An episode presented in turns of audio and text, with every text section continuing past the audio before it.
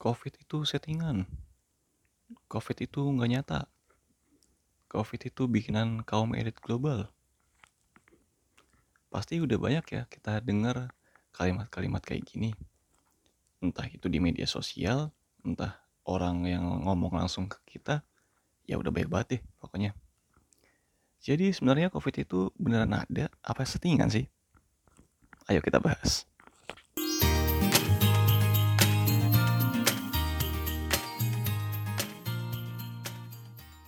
Selamat datang kembali di PON, podcast ngobrol.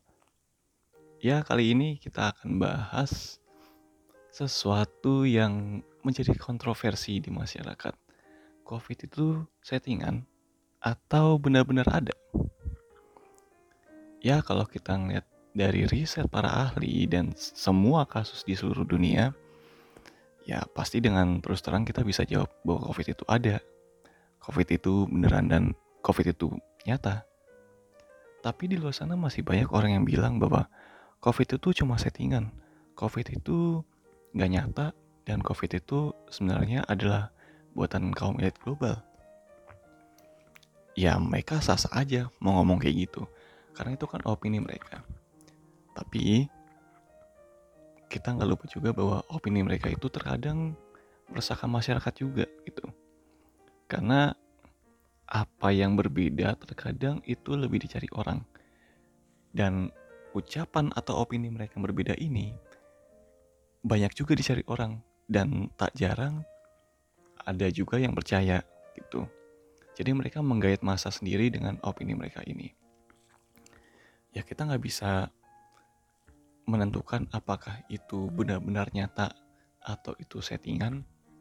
Ya kita nggak bisa tentuin itu sendiri kalau bukan hasil dari riset para ahli, hasil riset para dokter-dokter di luar sana. Tapi ya kebanyakan bilang bahwa itu benar-benar ada gitu. Ya memang dari dulu kalau virus corona itu ada. Dan sekarang ini kan yang disebut virus corona atau COVID-19 ini kan namanya SARS-CoV-2 ya. Jadi ini sudah ibaratnya next level lah di atas virus corona yang terdahulu atau asal muasalnya gitu. Jadi kalau menurut gue pribadi apakah ada? Ya ada gitu. Tapi pandemi ini apakah benar-benar sebuah malapetaka atau bencana alam saja? Nah itu yang masih dipertanyakan gitu. Dan gue sendiri nggak bisa bilang itu benar-benar real bencana. Dan gue juga nggak bisa bilang bahwa itu real settingan gitu ya pasti di luar sana udah banyak teori-teori konspirasi tentang asal muasal virus ini yang katanya dari Cina disebar oleh Amerika atau dari orang Cina yang bilang bahwa orang Amerika yang nyebar virus itu sendiri. Dan bahkan katanya alat-alat tes covid ini udah dijual jauh sebelum tahun 2020 awal ya gitu. Jadi katanya di tahun 2017 2018 itu udah banyak dijual alat-alat tes COVID-19 yang laku keras itu di luar negeri. Jadi ya ini mungkin yang menjadi salah satu bukti kaum uh, pembantah bahwa COVID itu nyata gitu. Jadi kaum-kaum konspirasi mungkin memakai alat bukti ini sehingga mereka menyatakan bahwa COVID itu nggak nyata gitu. Dan juga um, mereka bilang di sini adalah COVID ini buatan kaum elit global.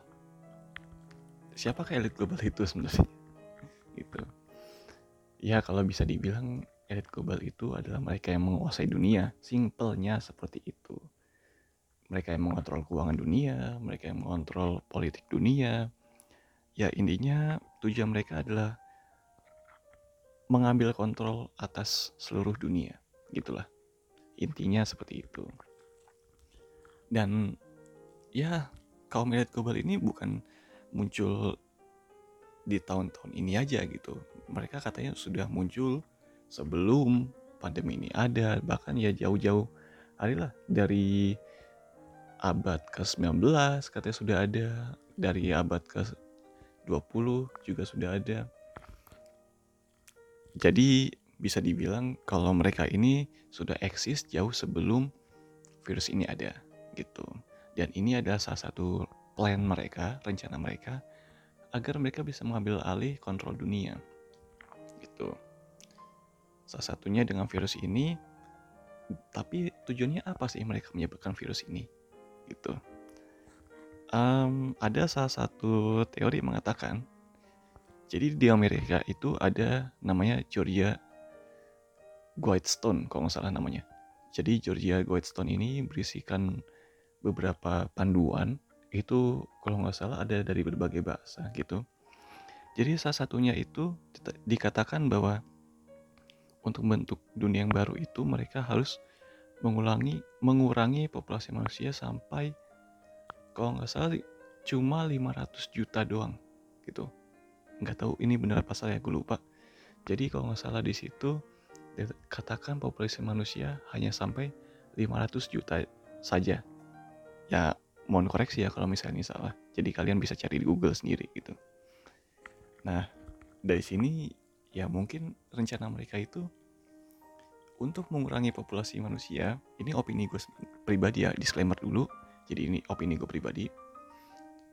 Untuk mengurangi populasi manusia mereka sebarkan nih virus yang cukup mematikan.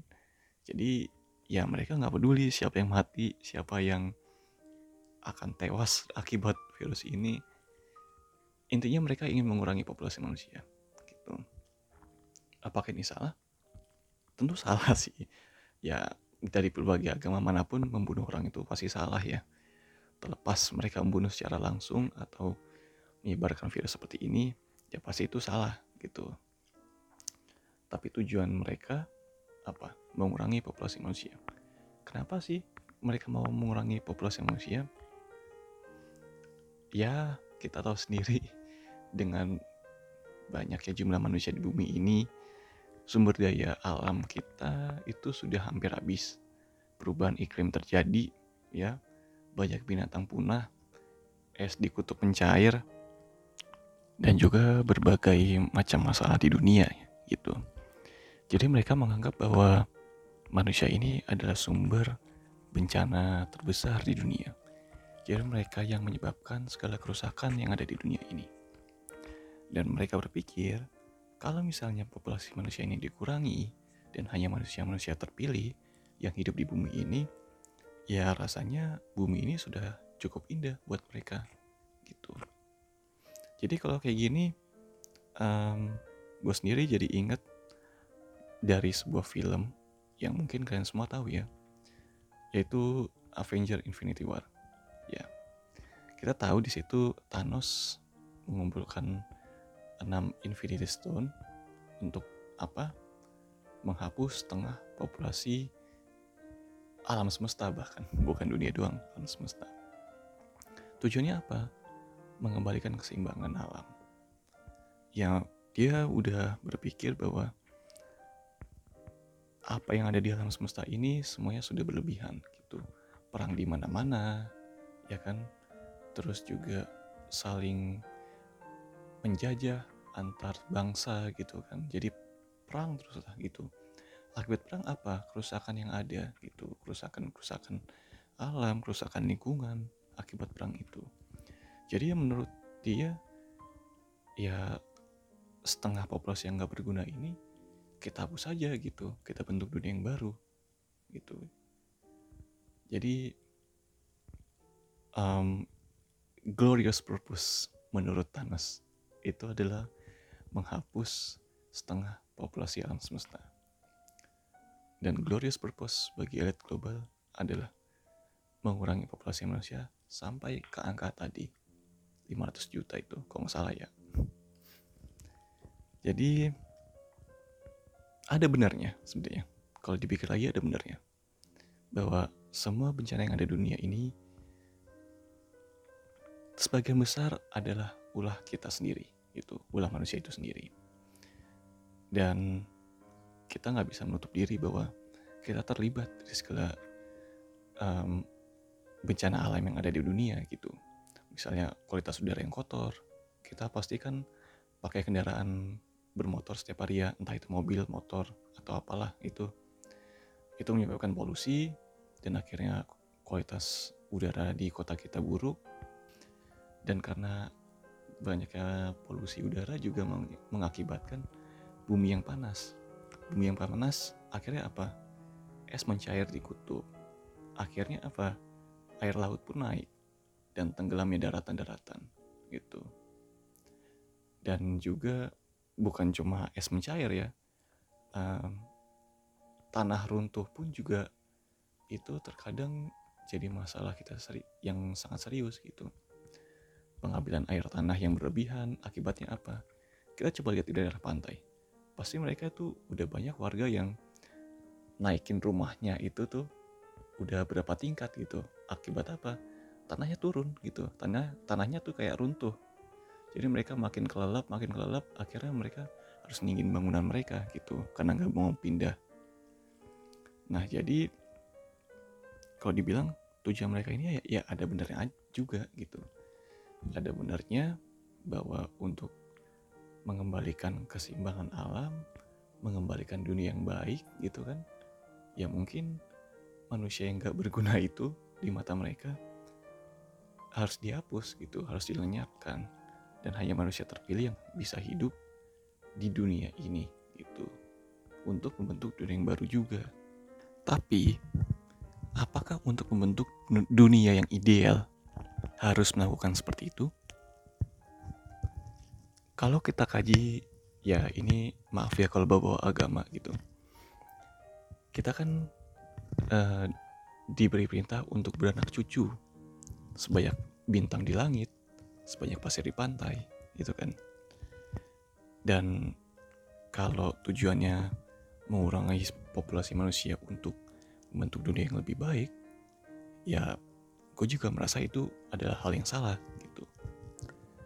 Ya kenapa nggak melakukan cara yang lain gitu? Entah itu kita bangun sebuah um, manusia yang baru gitu. Jadi jadi membangun manusia yang baru maksudnya gini, kita harus membina diri kita nih dari kecil sebenarnya. Dan juga untuk generasi baru nantinya menjadikan pendidikan dasar mereka tuh bahwa ayo kita jaga bumi gitu. Ayo kita gunakan bahan bakar atau tenaga-tenaga alam untuk membangun energi yang hijau gitu. Green energy gitu lah, energi bersih. Jadinya apa? Jadi ya mereka dari kecil pemikirannya bahwa oh kalau gue mau membuat sesuatu gue harus gue harus menggunakan energi yang bersih nih. Kayak misalnya dari tenaga surya, tenaga air, tenaga angin gitu. Jadi tenaga-tenaga alam lah. Kalau sekarang kan coba kita lihat listrik kita aja. Listrik kita aja kan kebanyakan masih pakai batu bara, ya kan? Apalagi di Indonesia, batu bara tuh masih jadi komoditi penting banget sih untuk pembangkit listrik gitu. Mungkin di negara di negara lain udah banyak yang pakai nuklir, uap, termal bumi gitu kan. Dan di, di negara kita sih juga sudah ada, tapi belum sebanyak mereka gitu. Jadi ya seharusnya ini sih yang harus kita tingkatkan gitu. Kesadaran bersama bahwa kita nggak perlu kurangi jumlah populasi manusia gitu. Dan kita juga nggak perlu takut um, bahan pangan kita akan habis gitu. Karena menurut mereka, menurut kaum elit global juga katanya manusia ini semakin banyak kan makin berkembang biak banyak nih. Nah takutnya bahan pangan itu tidak mencukupi gitu. Jadi ya mungkin itu, itu salah satu alasan mereka untuk menghapus tadi beberapa populasi manusia gitu. Ya kan sekarang udah banyak teknologi pengembangan makanan ya. Jadi ada yang hidroponik itu kan, ada yang cocok tanam di dalam gedung juga kalau nggak salah tuh jadi ya sebenarnya kita nggak perlu takut sih. Jadi teknologi ini sebenarnya seharusnya membantu kita untuk mencukupi kebutuhan pangan kita gitu. Jadi nggak usah takut kalau lahan kita habis untuk um, buat buat rumah lah gitu kan. Buat tempat tinggal kita. Jadi nggak ada lahan untuk bercocok tanam. Lah kita punya teknologi buat apa gitu? Punya kepintaran buat apa gitu kan? Ya kembangilah itu untuk bangun sesuatu yang lebih baik itu ya mungkin caranya tidak seperti dulu. Yang tradisional kita harus bercocok tanam di sawah di tanah lapang gitu. Tapi dengan makin sempitnya lahan nah kita berinovasi nih. Dengan sempitnya lahan ini kita inovasi untuk membangun sebuah lumbung pangan gitu. Jadi membangun lumbung pangan agar ya kebutuhan kita tercukupi gitu jadi baik lagi ke awal pandemi ini settingan apa bukan sih pandemi ini virusnya sebenarnya nyata. Settingan atau bukan, itu silahkan pilihan kalian. Kalian mau menilai ini settingan atau bukan, tapi yang jelas virusnya itu benar ada gitu. Ya jadi semoga pandemi ini bisa cepat kelar ya. Kita bisa hidup normal seperti dulu lagi. Meskipun sekarang udah nggak bisa dulu kayak dulu lagi sih. Ya. Karena udah banyak perubahan-perubahan total. Entah itu dalam segi kesehatan, dalam segi kebiasaan-kebiasaan kita gitu. Jadi ya semoga kita semua tetap sehat di masa pandemi ini. Semoga kita tetap bisa beraktivitas seperti biasa dan semoga kita selalu selamat dan diberi perlindungan oleh Tuhan. Gitu. Oke, terima kasih untuk semuanya yang udah dengerin. Semoga ini bermanfaat buat kalian semua. Sampai jumpa di ngobrol-ngobrol lainnya. Bye bye.